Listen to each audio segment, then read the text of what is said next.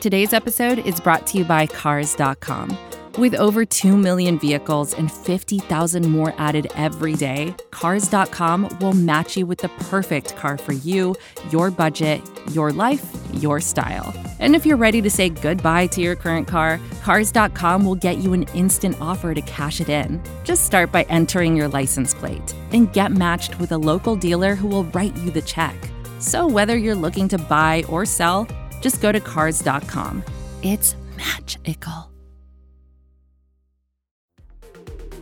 The following segment is from the off day debrief on the SB Nation NFL show, where we're discussing your favorite team. Subscribe to the SB Nation NFL show to make sure you don't miss conversations like this one. All right, let's get to Baltimore before we go. I feel like the entire Ravens regular season is irrelevant. Like nobody cares what the Ravens do in the regular season. We're all just waiting for them to get back into the playoffs because we're all just waiting to see if Lamar can straighten out his game in the postseason and be the quarterback we've seen him be during the regular season. It's stark. It like this isn't breaking news to anyone.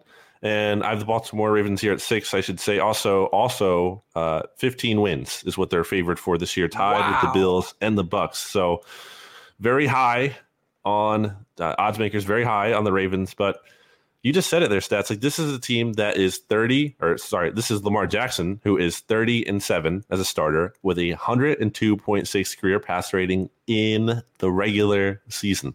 He is one and four in the playoffs with a pass rating of just 68.3. Like wow.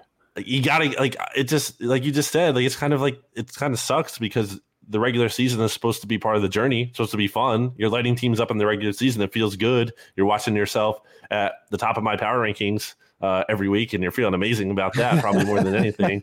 And it just doesn't matter if you if you're gonna be such a no show. It's not even like he's kind of just been like, eh, you know, kind of like underwhelming, mediocre in the playoffs. He's been bad.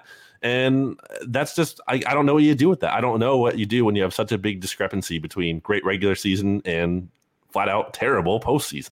Yeah, I don't know either because I think the Ravens are a kind of team where during the regular season, Lamar is so good. Their offense is so different from what everybody else in the NFL is doing that they catch teams by surprise who aren't fully prepared for stuff. And they bully teams in the regular season. They can embarrass you, especially Lamar. But in the playoffs, everybody's focused, right? Everybody's geared up. You get everybody's best shot. And I just think there's a different level there to where their offense does not have the weapons to be able to overcome that. And I, I think that they really struggled this offseason trying to bring in guys to help Lamar Jackson. They got rejected by T.Y. Hilton. T.Y. Hilton said thanks, but no thanks. Like they really tried to add a weapon. They recognized the need, but I don't know that they were able to do it. Now they tried to address it in the draft, and we'll see. Maybe they have, but until we see it, I'm not confident that anything is going to change for Baltimore. I think they'll be very good in the regular season. I think they'll probably win at least 10 games, but they could easily be one and done again in the playoffs because of all the reasons you mentioned.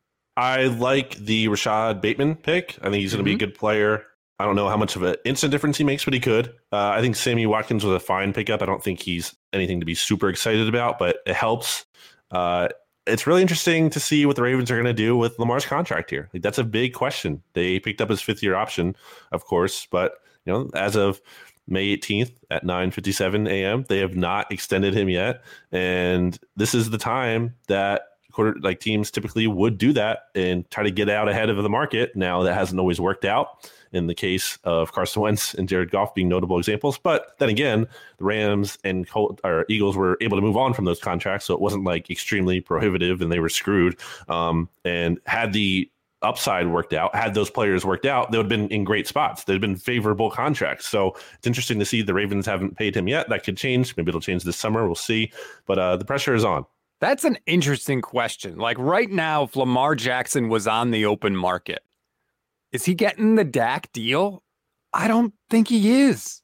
I think he is. I think stats teams will do like desperate things to get quarterback. you know this. You look at the 49ers. Look what I mean, like when teams really want a quarterback, they will do they will move heaven and earth if it takes so if he's on the open market, there's a team out there that is just throwing him a ridiculous amount of money because it won't they won't be the only one. There'll be multiple teams doing all they can to try to get him.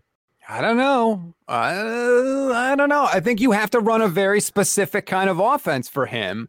And I don't know that every team is going to be willing to do it. Like I give the Ravens credit. They drafted him and they went all in to tailor a mm-hmm. system to his talents. Like they did a great job with that. More teams need to do what the Ravens did by by embracing the strengths of a quarterback. But in another system, does he look as good as he's looked? I don't know. So I I don't know if he would get the Dak deal, but it's a fair point by you. Teams do do desperate things at quarterback. And yes, I know my 49ers are the perfect example of that. I will say that I feel like Lamar, in his defense, has had a, a, rough go of things in the playoffs in terms of like if he was in the NFC, I'm pretty sure his numbers would be better by now. Like the AFC is just we know you said at the top of the show, it's a much tougher field having to deal with those teams uh, in that conference. So I will give him you know a little bit of a break there, but again, dude, like we got to see it, man. This is the year. Like this is the year. Like we have to see it this year because you know, again, you're going into the last year of his deal uh, after the season on that fifth year option.